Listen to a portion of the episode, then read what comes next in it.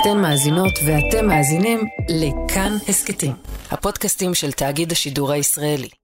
אז הלכנו לבית חולים וגם בדרך למונית אני עם אה, שני שותפים ועם עוד חברה ואני בטוח שהם סמויים אני לא יורד מהפסיכוזה ואני מגיע למיטה בבית חולים ומביאים לי כנראה כדורים וכוס שתן ואני שופך את השתן על הרופא. בקיצור סרטים, הזריקו לי זריקת הרגעה מרוב שהייתי משוגע ופשוט התעוררתי קשור באברבנל. מכורים שיחות על התמכרות לסמים ממי שהגיעו לתחתית והצליחו לחזור לחיים. אהלן אילן. אהלן אורי, איפה היית? וואלכ, לאן נעלמת? לא רואים אותך, לא שומעים. צודק, צודק, לא עושים דבר כזה. אנחנו בפרק ראשון של עונה שנייה של מכורים. העונה הראשונה הייתה וואלה וואחד רייד אה, של אה, טלטלת רגשות, ואנחנו שוב כאן. אתה יודע, אורי, יש משהו שכיח אצל אנשים שהפסיקו להשתמש בסמים. משהו שאני חושב שעוד לא דיברנו עליו בכלל עד היום, וזה מצבים פסיכוטיים. אני מתכוון למצב שבו הבן אדם תופס באופן מעוות לגמרי את המציאות. יש לא מעט אנשים שאחת הסיבות הטובות, אולי הטובות מאוד שלהם, לא לחזור להשתמש בסמים היא הפחד הזה לחזור לפסיכוזה, לאבד שוב שליטה. ויש הרבה סוגים של אפיזודות פסיכוטיות, ואולי המשותף להן, ש... שהן מביאות אנשים אל הקצה, אבל ממש לקצה. בוא, אתה מתפרץ פה דלת פתוחה, אילן. אני נוטה לומר, אתה פורץ לכספת ריקה. אתה פורץ, אתה פורץ, אתה מדבר פה עם בן אדם שהסתובב אה, על אלנבי עם חרב אה, מקרטון, שהיה נעצר על ידי משטרות סתם כי הוא מוזר, כי הייתי נכנס לים והולך איתו אגרופים עד שהייתי חוטף כאב ראש. הייתי נכנס עם האופניים לתוך הים. והיה לי כיף נורא, אבל לא ידעתי שאני בפאקינג מניה.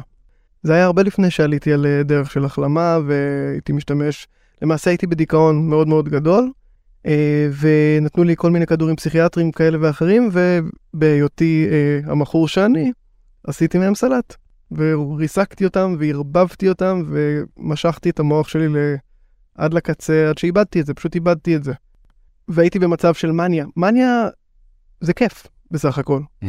אני לא, לא חוויתי את זה. אני, זה נורא כיף, אתה מלא בחיוניות, אתה לא צריך לישון, אתה לא צריך לאכול, אתה בטורבו, בטורבו, בטורבו, הכל כל הזמן אה, מלא משמעות, אתה יצירתי בטירוף.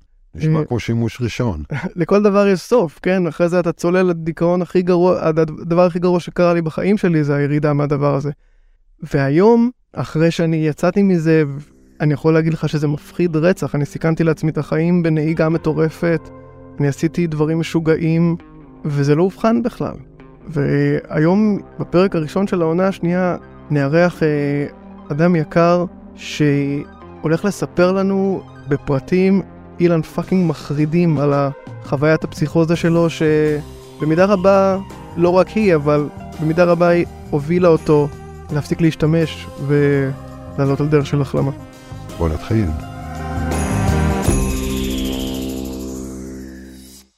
אהלן יוסי. שלומך? מצוין. איזה כיף שאתה פה, תודה שבאת. אז בוא נתחיל מההתחלה, כאילו מהסוף להתחלה. כמה זמן אתה נקי היום? אני נקי היום אה, חמישה חודשים ושלוש עשרה ימים. רק להיום, מה שנקרא. כן.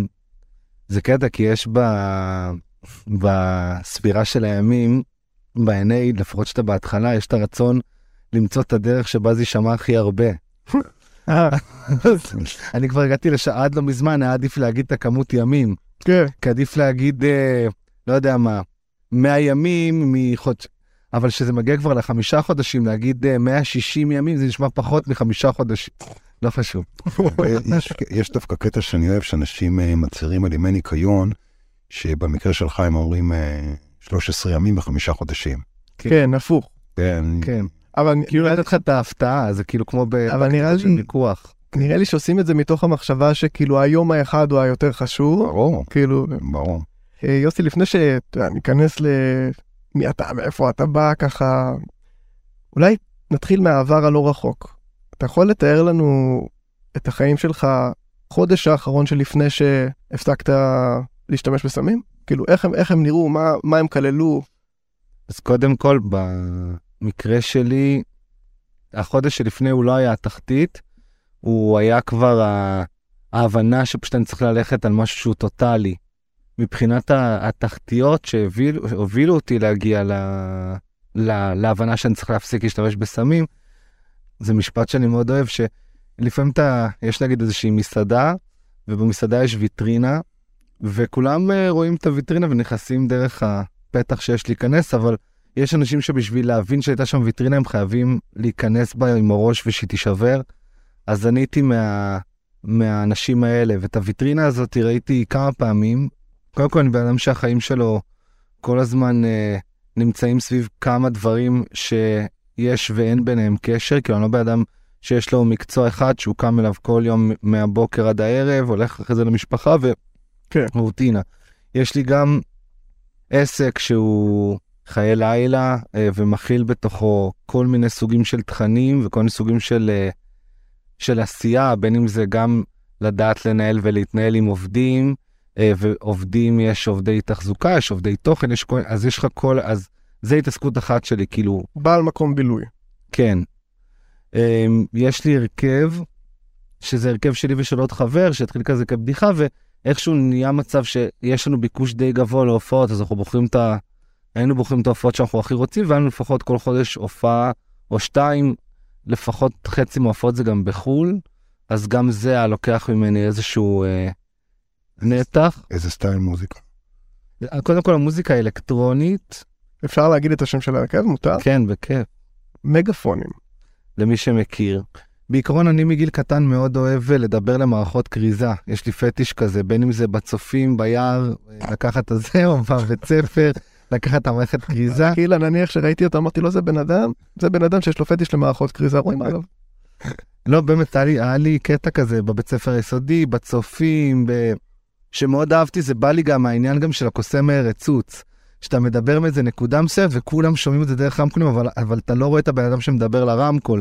כי המערכת כריזה תמיד נמצאת באיזה משרד או באיזה חל. אז מאוד מאוד היה לי פטיש לזה. ואז במקום בילוי שלי באחד מהם אה, יש לך יותר ממקום בילוי אחד? כן. היום זה אחד, הם היו אז כמה. והייתי לוקח את המערכת כריזה ושר באמצע שהדיג'ים מנגנים. והם לא מבינים, ואף אחד לא מבין מאיפה זה מגיע. ומה, בתוך החיים האלה של הרכב ושל בעל מקום, ובזמן הזה, נגיד, נגיד חודשיים, לא משנה, שלושה חודשים לפני שהתנקית, יש סמים כל היום? איזה מין סמים? מה, מה קורה בעצם? קודם כל, השימוש אצלי במונחים המקצועיים היה בינג'. אתה מכיר את זה? בטח, בנדר, בנדר. אז uh, אני לא הייתי משתמש uh, יומיומי, הייתי משתמש, כשהייתי משתמש זה היה שימו, uh, שימוש ממושך, אבל השימוש שלי היה כשהייתי יוצא לבלות. זאת אומרת, הוא התעצב להיות כזה, כאילו הבנתי שאני כל השבוע מעדיף לא לצאת, אבל בסופה שאני, ברגע שאני אצא, ברגע ש... ייכנסו לי סמים לגוף, אני יודע כבר שזה לא ייקח שעה, שעתיים וגם לא יום, זה יהיה יומיים, כאילו במינימום, בלי שינה. או שלושה ימים עם שינות קצרות ביניהם, אבל תמיד זה היה תחום לתוך אה, פינץ' כזה של זמן ולא שימוש יומיומי. ולאט לאט אתה גם מבין דרך אגב שהכמות שאתה עושה ב, ביומיים האלה הם כמו מה שמכור אחר עושה בשבוע שלם, זה לא שאתה יותר טוב מ... לא משנה, הצדקות ותירוצים של, אה, של מכור פעיל. אז אם אני רגע מתוך מה שסיפרת, אני מסתכל על החיים שלך רגע מהצד. בן אדם שמנהל כמה מקומות, מנהל תפעולית, מנהל תוכן, מנהל כלכלית את העסק, מתנהל מול לקוחות, מול אנשים. לנהל עסק בארץ זה סיוט בכל מקרה. עכשיו, איך בן אדם שהוא חלק מהזמן לפחות בבינג'ים של uh, הכרה מעורפלת, של uh, שיקול דעת, שהוא לא תמיד הכי איי איי איי, מנהל מקומות, מנהל חיים, מנהל יחסים, ועוד מצליח להשיג את, את, את החומר ולממן אותו, כאן השאלה, איך, אתה, איך החיים שלך נראים במובן הזה? אחד הדברים ש... שמשכו אותי ל... למה שהייתי עושה לעסק... ולעסק שלי הוא זה שהבנתי באיזושהי נקודה שספציפית גם בתחום הזה, אבל זה נכון לעוד תחומים, ש... לא תמיד צריך לשאוף לשנות את העולם, הרבה יותר קל לפעמים לבנות עולם של עצמך. איזשהו עולם של עצמך שבו הסדר והחוקיות הם משהו שאתה מבנה, ותוך כדי הדבר הזה יוצר גם השפעות על העולם בחוץ, אבל בעצם יצרתי לעצמי, אה, לא לבד, עם עוד אנשים, איזשהו עולם מסוים, שלעולם הזה היו מאבטחים שהם כמו נגיד הצבא של העולם הזה, והיו מנהלים שהם כמו שרים של העולם הזה, והיו לקוחות שהם כמו אזרחים של העולם הזה. אז האופי שבו אני הייתי חי יצר איזושהי תרבות הגיונית לחיים שככה צריכים להתנהל. זאת אומרת, ביום ראשון רק נגמר הבילוי של שישי שבת וצריך את שני עד שת... רק ביום שני ושתיים בצהריים היו מתחילות הישיבות. עכשיו, בישיבות יש סמים? תלוי איך אתה מסתכל על סמים. לעשן ג'וינטים זה משהו שהוא כל הזמן היה חלק מה... כאילו מההוויה באופן כללי. הדברים שנראים כביכול לא אפשריים בעולם האמיתי, היו כן אפשריים בעולם הזה. גם דברים טובים וגם דברים רעים. זאת אומרת, אני הייתי יכול להיות בן אדם סופר משומש, ויכול להיות לי פתאום איזשהו התקף עצבים על איזה משהו, ואנשים יכולים להבין, כן, הוא בטח עשה מלא זה בסופש, אז עכשיו הוא עצבני, דבר איתו מחר. וזה היה כאילו... זה בהבנה. וזה היה הגיוני לגמרי. והדבר הזה נתן איזושהי מעטפת והגנה מסוימת לכל האנשים, בין אם זה לקהל, בין אם זה לעובדים, בין אם זה לעצמנו, להתנהל בצורה מסוימת שבסוף יש לדברים השלכות, ובסוף מגיעים הפיצוצים, ובסוף אתה מבין את הטעויות, אבל לוקח זמן להגיע לשם, כי רוב הבעיות בשימוש הן לאו דווקא קורות בזמן השימוש, הן בעיות שהשימוש מייצר ופתאום הן נגלות לפניך, ואז אין לך את המערך הנפשי להתמודד עם הבעיות שיצרת. ושם מגיע הנקודות אה, שבר הגדולות, זאת אומרת, הנקודות שבר הגדולות הגיעו כשקרתה בעיה, כשמגיעה okay. משטרה, כשפתאום צריך ללכת לבית משפט כי קרה משהו, כשמישהי מתלוננת שהתנהגת אליה בצורה שהיא לא הולמת, אז אתה כבר לא תחת uh, השפעה ישירה, אבל אז הגוף שלך צריך להתמודד, והנפש שלך צריכים להתמודד, והראש צריכים להתמודד עם איזושהי בעיה שאתה יצרת, שלא התכוונת אליה, אבל יצרת אותה, ועכשיו אתה צריך להביא מאיפשהו את הכוחות להתמודד, ושם אין כוחות, ושם אצלי הגיע השבר אה, שממש אה, הגיע בצורה של התקפים פסיכוטיים, וממש חוסר יכולת mm. להבין את ה... להבין מה עשיתי רע, כאילו, אתה כל החיים היית נמצא בתוך איזשהו עולם שיצרת, ובסוף כן יש בעיות שחודרות את, את החומות של העולם הזה, ואתה לא מבין למה אתה צריך להתמודד. זאת אומרת, אני בחיים לא סחרתי בסמים, או בח... אז למה אני צריך להתמודד עם משטרה שקופצת לי על הבית? כאילו, מה עשיתי רע? זאת אומרת, לא עשיתי... לא, למה במדינה, אני... במדינה שלך. ב... כן. שאתה ראש הממשלה. או... בעולם הזה הסגור. העולם הסגור לא נותן לך את הפרספקטיבה לראות שהבעיות מתקרבות אליך. הבעיות שמגיעות תוקפות אותך לא בעולם הסגור, תוקפות אותך בעולם באופן כללי, בעולם שלך. בעולם האמיתי. כן, בעולם האמיתי, זאת אומרת, היה לך איזושהי חומה שהגנה על הדברים, אבל בסוף, בסוף, בסוף, יש דברים שמגיעים קרוב לחומה, מטפסים עליה, עוברים את החומה הזאת. ומזכירים לך שאתה חי בעולם האמיתי. כן, ואז, ואז, ואז אתה גם שואל את עצמך, איפה אני? אני, זאת אומרת, אני מכיר כל כך, אני מכיר אנשים שהם סוחרים בסמים, שהם אנשים משכמם ומטה, באמת. ובחיים אף אחד לא קפץ, לא תפס, איך עליי, כאילו, מה אני עשיתי? למה אני צריך עכשיו לעבור? שהופכים לי את הבית ו- ותהליך משפטי, ועזבו שבסוף הכל לטובה, ואני יכול לספר גם את הדברים הטובים שיצאו, אבל לא הייתי מבין מה אני עשיתי אה, רע בחיים האלה שמגיע להתמודד עם בעיות כאלה. אז בוא רגע נחזור להתחלה ואולי תספר לנו איפה גדלת, קצת על המשפחה שלך, באיזה אווירה גדלת. גדלתי בתל אביב, אבא שלי ואימא שלי נפרדו כשהייתי בן שנה, אבל הם היו, אה, כן הייתה ביניהם אהבה וחברות טובה. הם נפרדו, דרך אגב, בגלל שאבא שלי חזר להשתמש בסמים, או לפי מה שפגשתי mm. אה, מהעבד שלו לא מזמן, היא באה להשכרה שאבא שלי נפטר, כשהייתי צעיר, ומישהי פתאום צצה, והתחילה להיכנס איתי לקשר מסוים, ופתאום התחילה לספר כל מיני פרטים על אבא שלי שאני, שלא היה לי נעים לשמוע, ו... אז היא טוענת שאבא שלי בחיים לא הפסיק להשתמש, זאת אומרת, אימא שלי אה, הסבירה לי שהם נפרדו כי הייתי בן שנה, ו... והוא חזר להשתמש, ולה זה לא התאים. לאמא שלי היה חנות תקליטים, ואבא שלי עורך דין פלילי, ושניהם אה, היו מאוד חלק מאיזושהי בוהמה תל אביבית כזו, שמצד אחד מאוד דומה אה, למקום אה, שאני הייתי בו, זאת אומרת, זה כן הרגשתי שאני כאילו חוזר לחיים שהיו להם. מצד שני, גם אז הדברים היו קצת יותר אקסקלוסיביים, נגיד, הדברים שהיום הם אה, תופעה רחבה יותר, אז זה ממש היה... היה איזה flair לעניינים, כן. כן, השורש... ברק ו... פעם לא היה אקסטזי בארץ, זאת אומרת, האקסטזי התחיל באירופה, והייתה לאימא שלי חברה שהייתה שולחת להם כדורי אקסטזי בתוך מעיל, שולחת להם מאמסטרדם סתם מעיל, ובתוך המעיל היה בכיס כדורי אקסטזי, והיו נפגשים אצל אמא שלי בדירה, וכאילו עושים סוג של uh, מסיבה, ומנסים משהו שהם לא יודעים בכלל מהו. מולך? לא, אני לא נולדתי אז. דרך אגב, אבא שלי בא פעם אחת למסיבה כזאת בבית של אמא שלי, ונשאר לישון שם, כאילו, והם נהיו ביחד, כאילו, Mm. ככה זה... זה היה שלהם, היה להם פח... הכל היה הרבה יותר, הרבה יותר אה, מסובך והרבה יותר אינטימי וקטן, ו... ולא היה משהו שהוא תופעה שהיא רחב... שאפשר להגיד שהיא תופעה חברתית רחבה, זה היה כאילו, הם ממש הקצה של... אבל מעניין שאתה מציין את ה... שאתה חזרת על החיים הברנג'איים הבוהמיאנים האלה של, ה... של ההורים שלך, ולא רק זה, גם על השימוש אה, בסמים. כן, עד גיל מסוים חייתי ב- בתוך תפיסה ש- שאני בחיים לא אגע בסמים. זאת אומרת שהייתי שומע סיפורים של ההורים שלי. זה היה נשמע לי לא הגיוני שאנשים לוקחים כדור מסוים, שכביכול גם אז בתור ילד מבחינתי הכדור הזה יכול לגרום לך להשתגע או למות, ולוקחים את זה, וכאילו זה היה נראה לי לא הגיוני, או שהייתי רואה את הסרט זוהר על זוהר ארגוב, והייתי רואה שהוא כל פעם חוזר את הסרט, הייתי, הייתי תופס ראש ואומר למה הוא עושה את זה לעצמו, כאילו הייתי ממש רחוק שנות אור מלדמיין שאני בסוף יעשה סמים ו... או יעשן סיגר. או...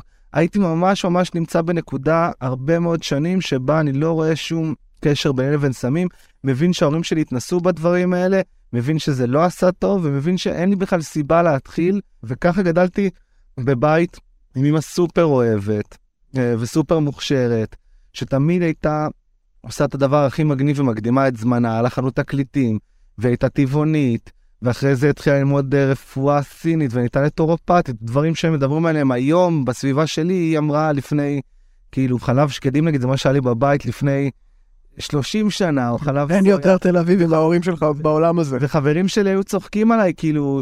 כאילו שזה באסה לבוא אליי ולאכול אה, קורנפלקס עם חלב סויה. היום כל אותם חברים מזמינים בבית קפה חלב סויה. כאילו אמא שלי באמת הייתה משהו שתמיד הקדים את זמנו, אבל הטעות הכי גדולה שלי זה שהסתכלתי על אמא שלי בתור משהו אוהב ושמה שאני מחבק, אבל לא משהו שאני מעריץ ברמת ההבנה. ולמה אני אומר את זה? כי איכשהו גדלתי להיות אבא שלי. ואיכשהו האבא שלי הוא הדמות שכביכול הערצתי, גם הוא הדמות שלא הייתה קיימת בחיים שלי ורק הסיפורים היו קיימים, זאת אומרת בגיל שמונה, שהייתי בן שמונה אבא שלי נפטר. מס- מ- מזה? משימוש? הוא נפטר, הוא נפטר מסרטן עור, הסיפורים שהייתי שומע זה שהם היו אוהבים לעשות הרואין ול, ולשכב פשוט בשמש בים ול, ולהצלות, Mm. אבל תראה, כשאתה משתמש בכמויות, אבא שלי עורך דין פלילי והאנשים שהוא מייצג זה מה שהם היו מתעסקים בו, כאילו שוד, אה, הימורים ו- וסמים. הוא גם נהנה מהעולם הזה, אני יכול להגיד לך שאבא שלי היה אומן בנפשו, והחברים שלו באמת היו אומנים, והוא היה מייצג גם המון אומנים בחינם, המון אומנים שהסתבכו, אבל uh, היום אני מבין שהחיבור העמוק שלו גם לתחום הזה, הוא היה זה ששם היה את הסמים שהוא היה משתמש בהם. אז הוא היה מייצג את האנשים האלה, והאנשים האלה היו משלמים לו בסמים, ובסוף אבא שלי היה מגיע למצב שהוא נמצא בתוך קלחת שיש בה המון המון המון סמים כיד המלך. אה, הוא איבד את העין בצבא, ואיבד את... ואח שלו נהרג בצבא, ואיכשהו דברים התחלפו ממשככי כאבים לסמים, וזה נתפס לו שם. ובקיצור, זה היה הסיפור שלו. אבל אני סיפרתי לעצמי את הסיפור של עצמי בסוג של הערצה למי שאבא שלי היה. לא הבנתי שאבא שלי היה משתמש בסמים כי הוא איבד את העין, וכי עכשיו נפטר, וכי הדברים... אני מבחינתי ילד שבא בסופו של דבר מתנאים טובים, ואומר לעצמי, אבא שלי היה דמות סופר סופר סופר מגניבה. כל בן אדם או נהג מונית, או כל דמות תל אביבית שהיא מעל גיל מסוים, שהייתי פוגש בחיים, הייתי אומר, תגיד, הכרת במקרה את מהאנשים שהם עבריינים והוא הציל, עד למוזיקאים מטורפים שכאילו היו מחבקים אותי אליהם, ו... אז הרגשתי שבעצם אני מיוחס, כי אני הבן של אותו בן אדם. ופתאום כשהתחלתי לבלות בתל אביב, וגם הייתי עושה מוזיקה ולהכיר אנשים, ואנשים האלה היו עושים, והם היו עושים סמים, אז הייתי, פתאום שכחתי את הפחד הזה שהיה לי מסמים, ופתאום התחלתי להתנסות ואהבתי את זה וגם אמרתי בואנה זה מה שאבא שלי היה עושה כאילו אז זה מה שאבא שלי עושה לה אין סיבה שאני לא אעשה את זה. וככה הדברים הידרדרו היום אני כבר בנקודה שאני מבין שאני רוצה להיות כמו אימא שלי שאימא שלי חתכה מזה בגיל מאוד מאוד צעיר ועברה לנטורופתיה ועברה לטפל באנשים ועברה להסתכל על העולם בצורה הרבה יותר נכונה והרבה פחות הרסנית והתנגדותית כזאת. אבל מבחינתי זה הרבה יותר מגניב. אז אני עובר תהליך בין, בין לרצות להיות אבא שלי, וכבר הגשמתי את המקומות שאבא שלי היה בהם, לשמחתי ולצערי גם. ועכשיו המעבר הזה בעצם דווקא למקומות של מי שאימא שלי עד היום. אני הייתי מהאנשים שהכירו את אבא שלך, והוא היה באמת דמות מיתית. זאת אומרת, אה, בעולם, אני הייתי גם כן אה, איזו תקופה מסוימת בעולם ש, שעסק במוזיקה, והוא היה מהטובים, הוא היה מהרובין הודים. הוא היה מהאנשים שמציל, אתה יודע, מישהו שנכנס לכלא כי, או למעצר כי, כי תפסו אותו עם, אה, עם סמים. הוא היה מגיע, הוא היה מוציא אותו. והוא היה באמת הרובין הוד, והוא היה דמות צבעונית מאוד, וכמו שאמרת, עם נפש אומן, ולא הפליליסט הרגיל. אז אני משער שאם בשבילי הוא היה כזה, אני יכול לתאר בשלב מסוים איך הוא הפך להיות אה, דמות להערצה, או לפחות מה שהוא ייצג, כי הוא היה באמת, אתה יודע, זה, זה, זה מסוג האנשים שעושים עליו סרטים.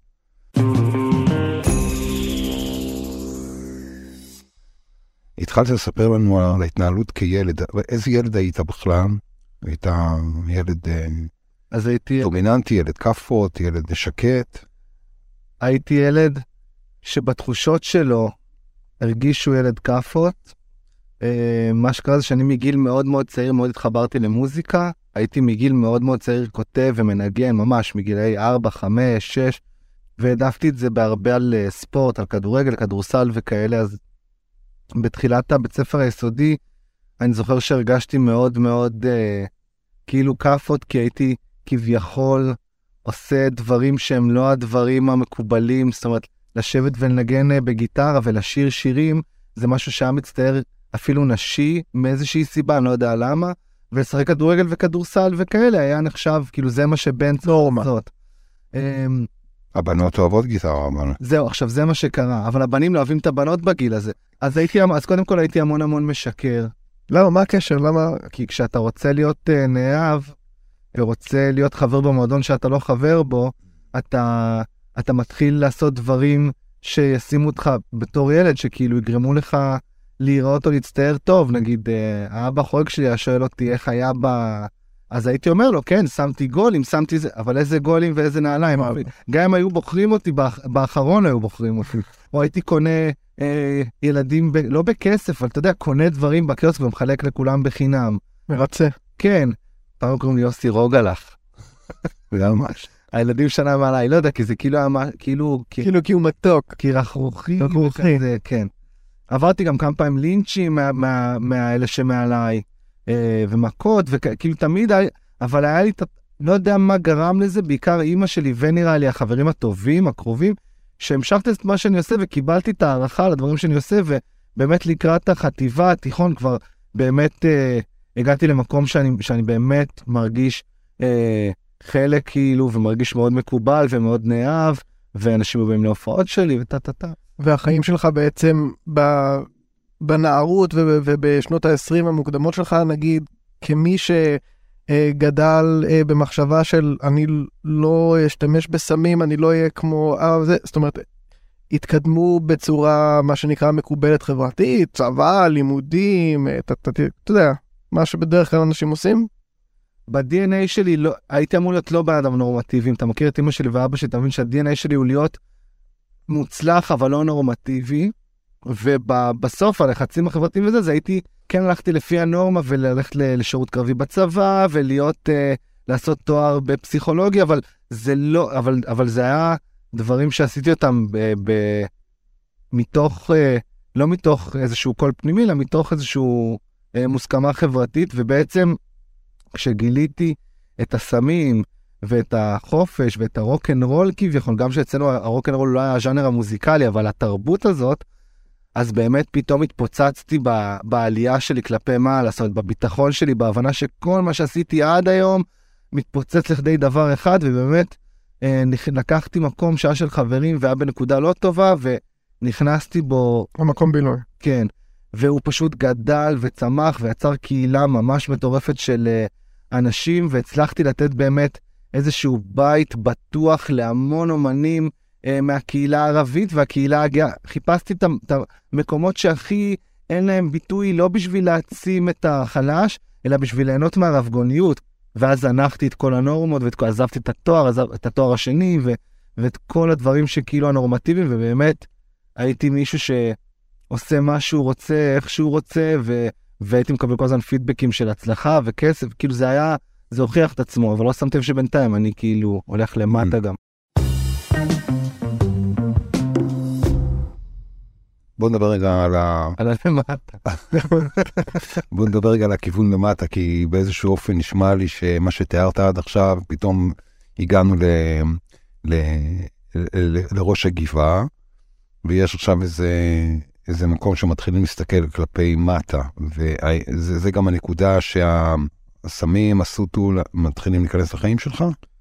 כן. הסמים, הסמים התחילו מרטלין בתואר, שמלהיות uh, ילד שבתיכון נלחם על להוציא בגרות, פתאום בתואר מצטיין דיקן, מצטיין נשיא. קודם כל הרצון והעניין זה הדבר הכי קריטי, אבל הרטלין גרם לי לצלוח את זה בלי בכלל השלוש שנים של התואר שלו. ככה. ואז uh, במהלך התואר הראשון, מישהו שדרך אגב היה חונך שלי, ב, היה מדריך בגמילה שהייתי בה, הוא זה שהביא לי פעם ראשונה uh, קוק. איזה קטע.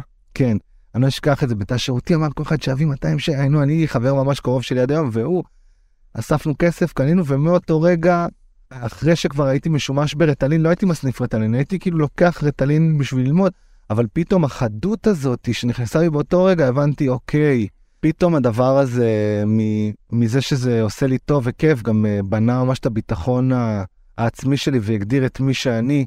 זאת אומרת, אה, בשלב מאוחר יחסית. בשלב מאוחר יחסית. כאילו late bloomer. כן, ה- הפעם הראשונה שניסיתי באמת אה, את הסם הזה וזה, זה היה בגיל 23, משהו כזה, ונכנסתי ל loop בגיל 24, 5, 25, ממש התחלתי להיות, לקנות סמים ולצרוך אותם. אתה מדבר על ריטלין, אני שואל, האם יש בריטלין איזה משהו שאתה מפחד להפסיק, שלא כמו אולי בסמים אחרים? כי תיארת מצב שאתה, פתאום אתה מעיף את האוניברסיטה בלי מאמץ כמעט, ו- והכל אתה חד וזה. מה שרציתי לשאול אותך, אם הייתה סיטואציה שאמרת, רגע, בלי הריטלין אני, אני לא יכול? דווקא זו שאלה טובה, כי אני זוכר שבתואר הלחיץ אותי שכאילו, שבזכות הרטלין אני מצליח. אז כן הייתי מנסה באיזשהו שלב לא לקחת רטלין ו- ו- ולהתמודד גם בלי זה, וראיתי, הצליח? הצלחתי, אבל ראיתי את ההשפעה. היו דברים ש... היו דברים שידעתי שאם אני לא לוקח, אם יש עכשיו מבחן ב... לא יודע, נושא מסוים שהוא, אין, אני לא אקח רטלין, אני לא סומך על עצמי. ובאמת הרטלין ואני נהיינו חברים מאוד מאוד טובים. אני חושב שהסמים שבאו לי אחרי זה אה, בהתמכרות היו, הזכירו לי את התחושה הטובה הזאת של הביטחון הזה והחדות הזאת שה... שהרטלין ייצר. כאילו יש לי, יש לי תחושה שיש קשר בין זה לבין זה. היום נגיד אני חזרתי לאקדמיה, אני לא נוגע ברטלין. כאילו זה ממש מפחיד אותי, אני מעדיף לסבול ולקבל ציונים. עוד לא יודע מה, מה היו ההבדלים, אבל אני מעדיף אה, אה, להימנע. אילן, אני, אני יכול גם לענות על השאלה הזאת? כן, אה, אורי, מה ההתנסות שלך עם ריטלין? פשוט אה, יוסי דיבר פה על זה שזה הפחיד אותו. אני זוכר את היום שאני חטפתי חרדה, מה- לא ברמה של התקף חרדה, אלא ברמה של פסיכיאטר נתן לי רטלין, ב... טען שאני בדיכאון בגלל שאני לא מגיע לפוטנציאל שאני יכול, בלה בלה בלה, זה לא, זה לא שאתה לא, זה לא שאתה לא יכול, אתה לא רוצה. כן. משהו כזה. ואז הלכתי ללימודים, והמרצה שאל את כל האולם המלא סטודנטים איזושהי חידה, והתחיל בשיעור ואמר שמישהו ידע במהלך השיעור שירים את היד, אני בכלל לא שמעתי את החידה. כמובן שלקחתי יותר רטלין ממה שהייתי אמור, כי אני חורני, אה, ואני מזיע כל ה... אני בכלל משחק בלפטופ איזה משחק שסטודנטים משחקים. ואז אה, במהלך השיעור הוא שאל עוד פעם את החידה הזאת, ואז שמעתי, ופשוט נתתי את התשובה מהמותן. ובמקום להתלהב מזה שעשיתי עכשיו דאווין על איזה 200 סטודנטים, אני קמתי ורצתי החוצה בבהלה מעצמי. התקשרתי לפסיכיאטר, ואמרתי לו, זה לא יכול להיות. אני עף קרוב מדי לשמש. והוא ניסה להרגיע אותי, לא, מה פתאום, זה בסדר, ואתה וזה, בסוף באמת נשרפו לי הכנפיים מהחרא הזה. לא, באמת, אתה לא יכול להיות סופרמן לאורך זמן. גם המקור נשרף לך לדעתי. זה נוזל לי גם עכשיו. אה, אז אנחנו בעלייה או שאנחנו... ת- תגיד, תגיד לי אתה מתי אה, מתי העלייה הופכת לירידה? הירידה, מה שנקרא, אם, אם קל לך, סימן שאתה בירידה. אז מה, אז אני, אז כן. אז מה שקרה זה שעם העלייה הזאת, היא באמת שהעלייה הזאת גם הייתה הצלחה. זאת אומרת, זה לא שהעלייה הייתה מדומיינת לגמרי. היו שם הצלחות. היו אנשים גם לצידי שלא היו מכורים ברמה שאני מכור, או שלא היה להם בכלל אופי של מכור, אז מבחינתי היינו נמצאים באותה תדירות של שימוש, אבל לא הייתי לוקח בחשבון שהם הולכים לישון בשעה מסוימת ואני ממשיך לעוד יום. זאת אומרת, מתוך העלייה והאופוריה והתחושות הטובות וההצלחות וכל מה שקרה מסביב, הם, לאט לאט התחילו להיכנס איזה שהם חרדות ופרנויות לתוך אותה תחושה אופורית, שזה משהו שלא היה לפני.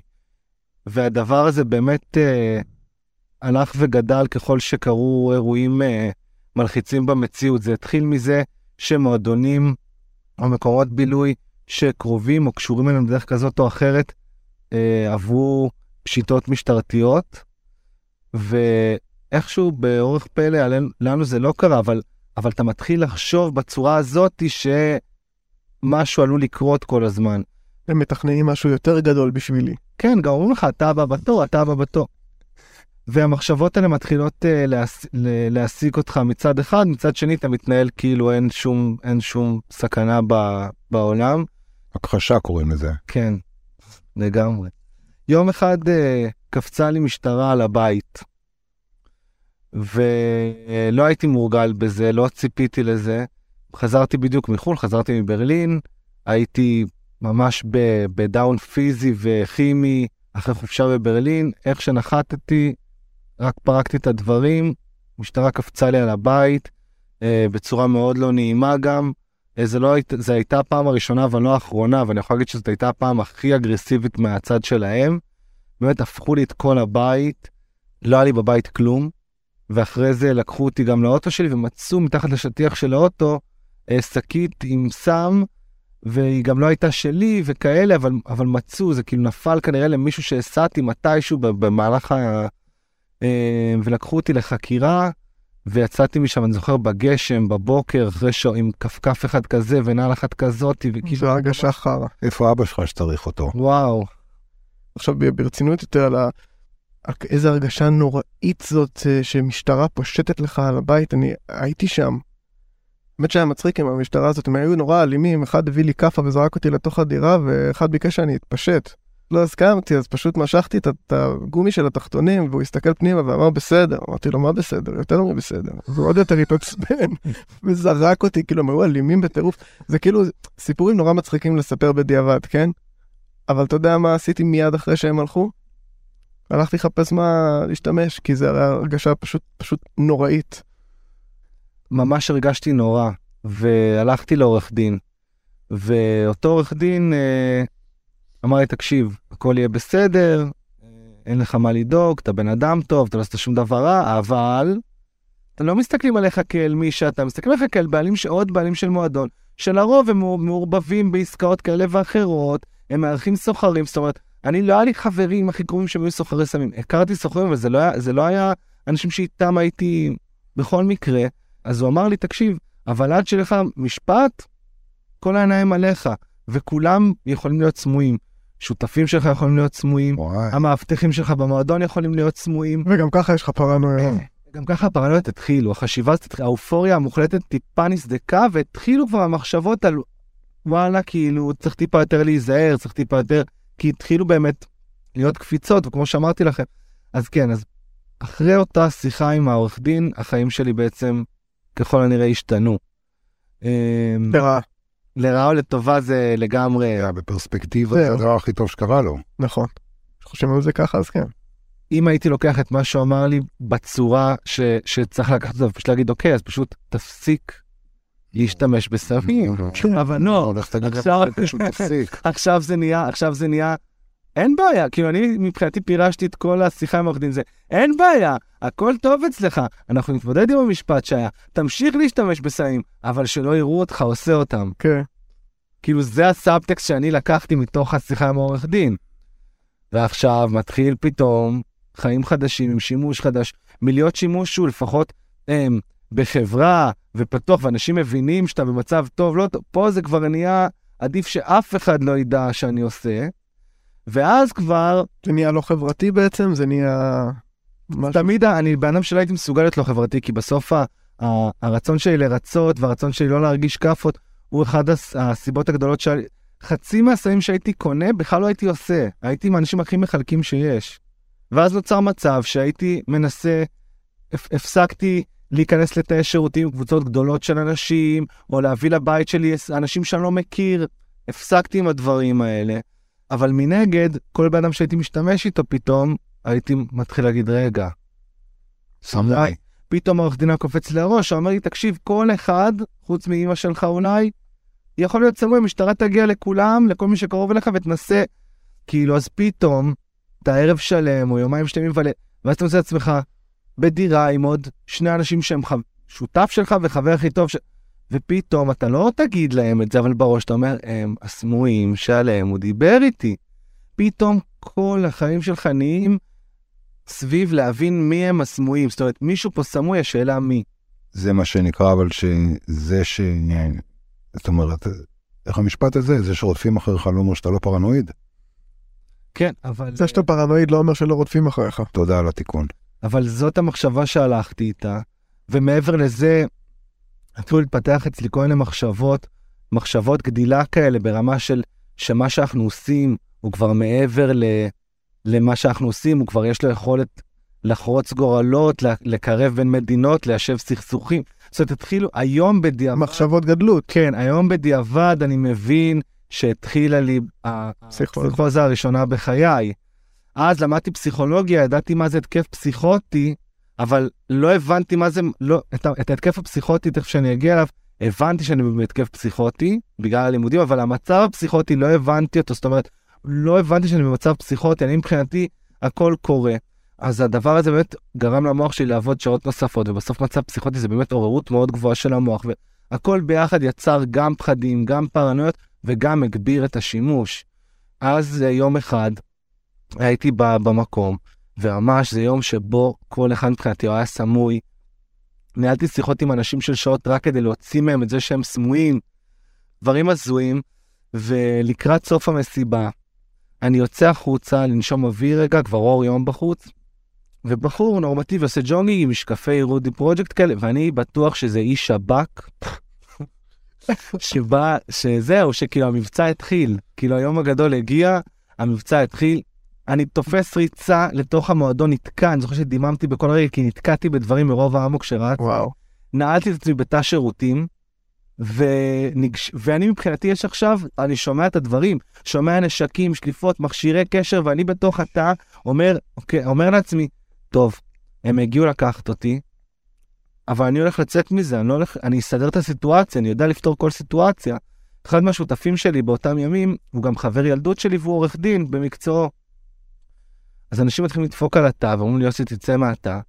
ואני אומר להם, עד שאותו חבר לא עומד מחוץ לתא ואומר לי, המקום ריק מאנשים, אני לא יוצא מהתא. בכלל, מאנשים מבליינים, מכולם? שהמקום יהיה ריק, רק אני והוא. משוטרים, איזה בליינים, אני מבחינתי, אני מבחינתי המקום מקוטע. שוטרים שהולכים לקחת אותי, ואני רוצה לפתור את המצב. וואו. עכשיו זה מתחיל להגיע למצב שעובדות ועובדים שלי בוכים מחוץ לדלת ואומרים לי, יוסי, תפתח, אין פה אף שוטר, תצא החוצה. ואני אומר להם, ואני אומר, למה שאני אאמין להם אחרי שעורך דין אמר לי שכולם... עכשיו אני אאמין במאני טיים של הסרט.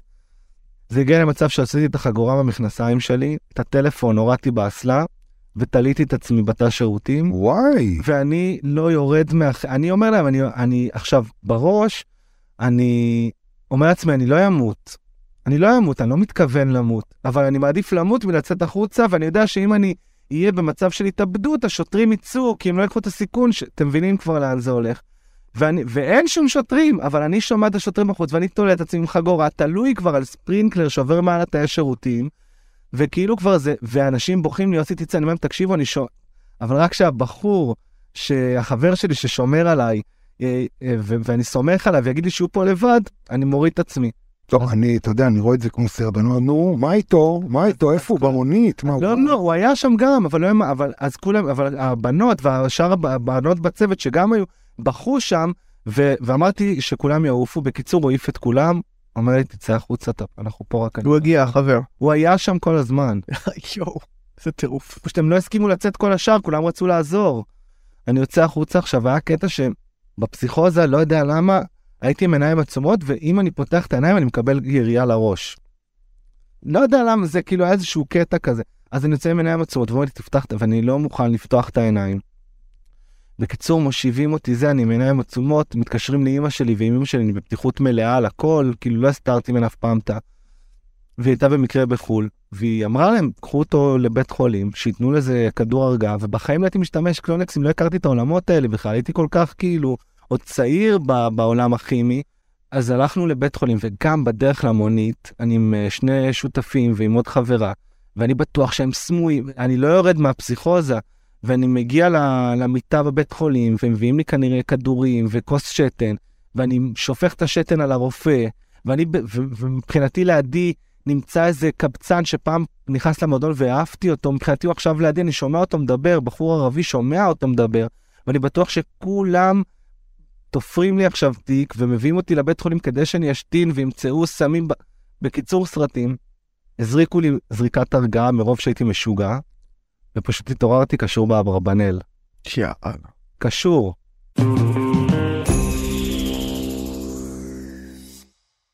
אחרי הסיפור הזה, שהוא באמת אה, רק אה, הלך ותפס תאוצה כל הזמן, שהוא היה באמת סיפור מתח, יש איזו תחושה שהלכת ונהיית בודד יותר ויותר בתוך הסיפור, יותר ויותר עד שלא היית מוכן אפילו לפתוח את העיניים ולראות את העולם שבחוץ, לגמרי. ובסוף היית אפילו קשור, זאת אומרת, בדידות שאין גדולה ממנה. לגמרי.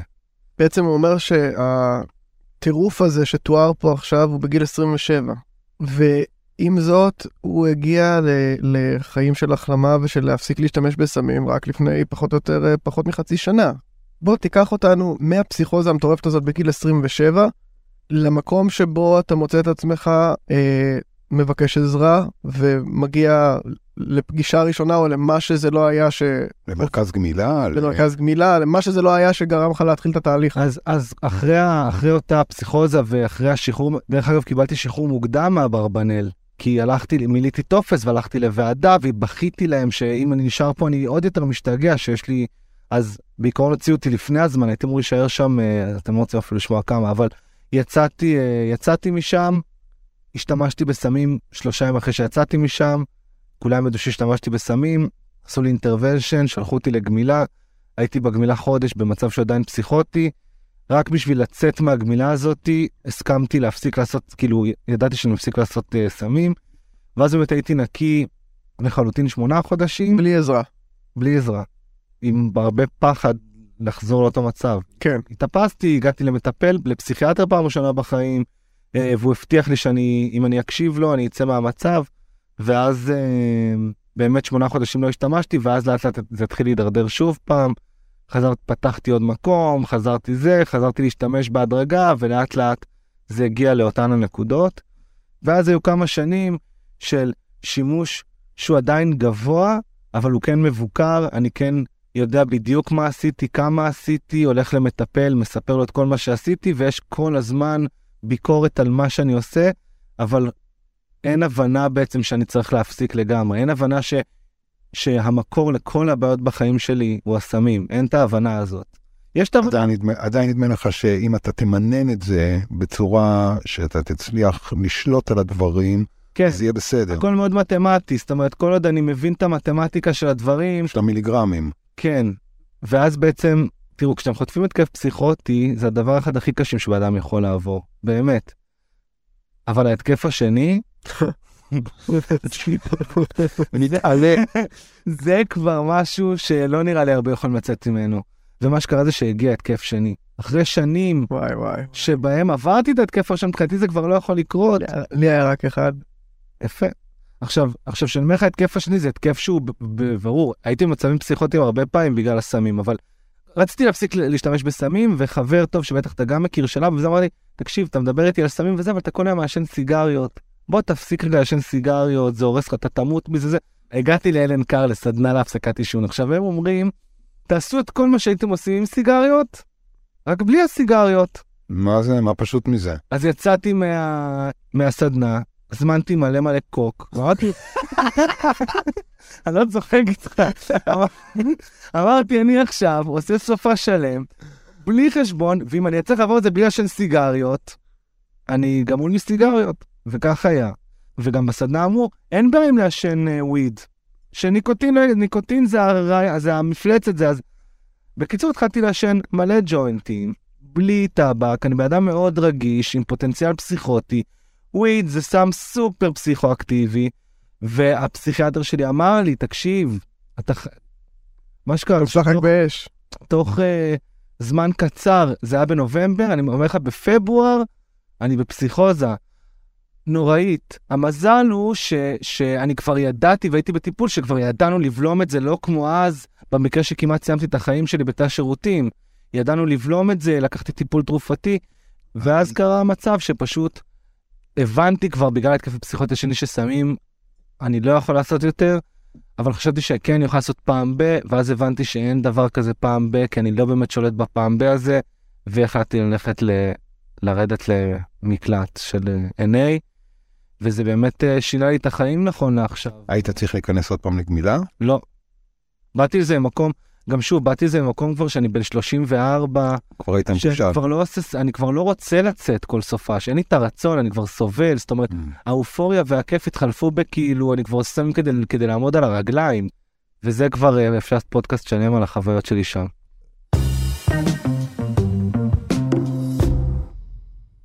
אתה עדיין מעורב בחיי הלילה, נכון? זאת אומרת, אה, יש לך את המקום או מקומות, אתה עדיין, אה, אתה מופיע שזה חיי לילה.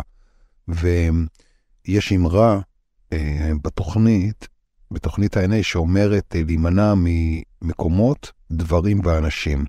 המקומות שבהם השתמשת, האנשים שאיתם השתמשת, והדברים שיכולים להתקשר אצלך לשימוש. לגמרי. אז אתה ממש הולך בשדה מוקשים. אז אני חייב להגיד שאני מאוד מאמין בנושא של מקומות, דברים ואנשים.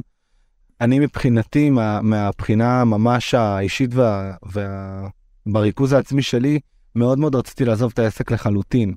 זאת אומרת, לא רק בגלל שאמרו לי את זה בתוכנית, גם בגלל שהרגשתי את זה והבנתי את זה, לא ככלל שאני צריך ליישם, אלא אני, לא טוב לי. כמו שעכשיו בן אדם יחזור בתשובה ויהיה לו מסעדה שמוכרת שרימפס. זאת אומרת, לא נעים לי שאני יושב ומשתף על הבעיות סמים שלי בזמן שיש לי מקום, שדרך אגב, בלי קשר לסמים, אלכוהול זה סם. והכסף שאני בסוף מתפרנס ממנו הוא ממכירת האלכוהול. זה שבסוף אנחנו מוכרים אה, חוויה ואומנות, בסוף, בסוף זה העסק. ואיך אתה חי עם זה היום? למשל, כמו שאמרת עכשיו. ואני סובל. אחד הדברים הכי גרועים זה להיות עם פערים בפנימיות שלנו ובמי שאנחנו, והפערים האלה, הם קוראים אותי לגזרים. בגלל שאני דמות שהיא נורא קש, דומיננטית כזאת, אז קשה לאנשים לחשוב על הסיטואציה אולי שזה בלעדיי, אז, אה, אז יש שם ממש כוחות שמופעלים אליי, ואני מאוד שם את ההחלמה שלי במקום הראשון. אבל מנגד, בגלל שמדובר בעסק, אז אני כבר כמה חודשים בתהליך שהוא באמת הדרגתי. המטרה שלי היא לא להיות, אה, לא להיות בעסק עם המון הערכה וכבוד לכל מי ששם.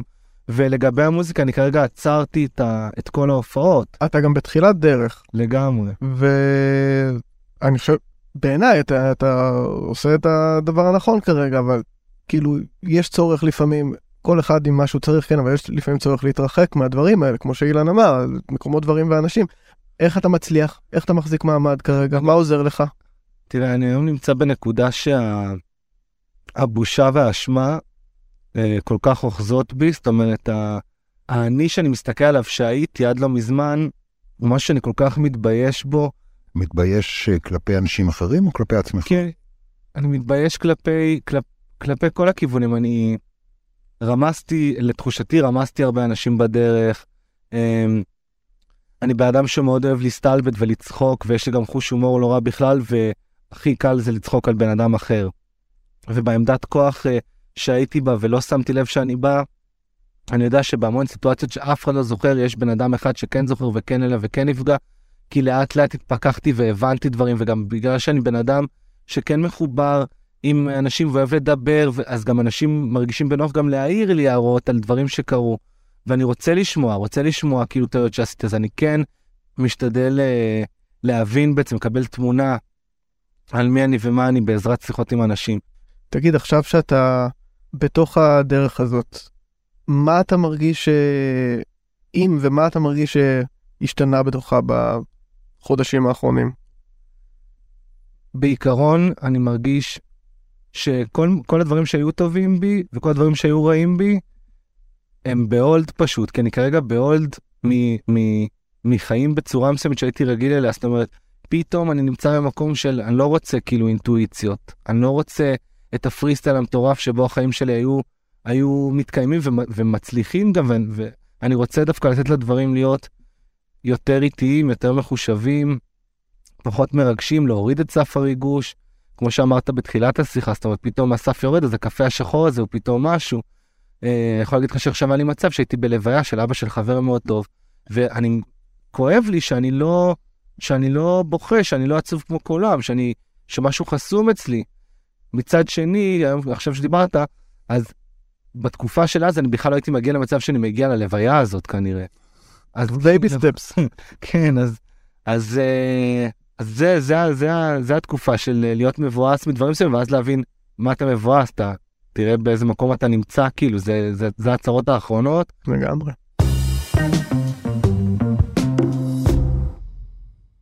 אני רוצה לסיום לשאול אותך שאלה היום כמכור נקי. אתה רואה את אבא שלך באור אחר? אמ, לגמרי. המסע שלי עם לראות את אבא שלי הוא מסע שהוא לא נגמר ולא ייגמר כי אני רק יכול לדמיין אותו. קודם כל הערצה והערכה שכמעט נעלמו בתקופות מסוימות לגמרי שם, אבל ההבנה, הרחמים אפילו, הם אה, משהו ש... שהוא גדל עכשיו בהחלמה, ברור, כי בשביל לרחם ולסלוח לעצמי, אני גם צריך לרחם ולסלוח לו. אתה פתאום מבין עם מה הוא התמודד יותר טוב? אני פתאום מבין איזה מטורף זה היה שאני מאוד דומה, אני יודע שאני מאוד מאוד דומה לאבא שלי גם, ב, גם בחרדות ובפרנויות שהייתי מקבל, זאת אומרת מסיפורים של אמא שאני מבין שהמון דברים שם הם מאוד מאוד זהים, ואני מבין היום אה, איזה קושי זה להיות עורך דין פלילי שמכור לסמים קשים. כאילו, אם אני מדבר איתך על דיסוננס של בין בעלים של מועד, מועדון ומשטרה, עורך דין פלילי ומשטרה שהם גם ככה אויבים, אז בת... אויבים בה, אתה יודע, לא, את, אתם יודעים איך זה. ובלי פתרון, והוא לא מצא פתרון. כן, ו... ושאני יודע שהסמים אצלו באמת היו מקום של באמת, אס- אם אצלי הסמים התחילו מצחוקים וזה, אצ... אצלו אני באמת יודע שהדברים, אה, גם הסוגי סמים שהוא עושה הם קצת אה, שונים, אבל, אבל אני באמת באמת יודע שהוא ממש היה נאבק בדברים מטורפים, אה, אפילו יותר ממני, כאילו, ודיסוננסים הרבה יותר מטורפים, ועוד היה לו ילד, לי אין ילד. לשמחתי כרגע אין לי עדיין ילדים, אז פגעתי בעיקר בעיקר בעצמי ואולי משפחה, ו... אבל עוד, אה, עוד אין לי את הילדים תחתיי. אז אני יודע שלא היה אותי בסופו של דבר בחיים, וגם יודע שלפני שהוא נפטר, חבר מאוד מאוד קרוב שלו, שהיה גם שותף שלו, אמר לי שכשממש לפני שהוא נפטר, הוא אמר לו שהוא ממש היה רוצה להמשיך לחיות. לאבא שלי ולחבורה של אבא שלי, למי שכן הכיר אותם, אנשים שכאילו לא היו מפחדים מלמות, הם כאילו היו סוג של אנרכיסטים בתפיסה שלהם, שכאילו, הולכים על הקצה. כן, למות זה החלק היפה של החיים. והוא הגיע לנקודה שהוא כבר הולך למות, ועכשיו הוא נזכר שהוא לא רוצה בכלל למות, שהוא רוצה להישאר. וללכת בצורה כזאת זה דבר שהוא כואב, כאילו לדעת שאתה עוד כמה יום יומיים מת, ואתה ממש לא רוצה למות, ואתה מבין, אז זה כואב. זה מה שנקרא ביום שהפכתי מבוגר יותר מאבא שלי. אוהבים אותך מאוד, יוסי. אוהבים. תודה יוסי. תודה שבאת.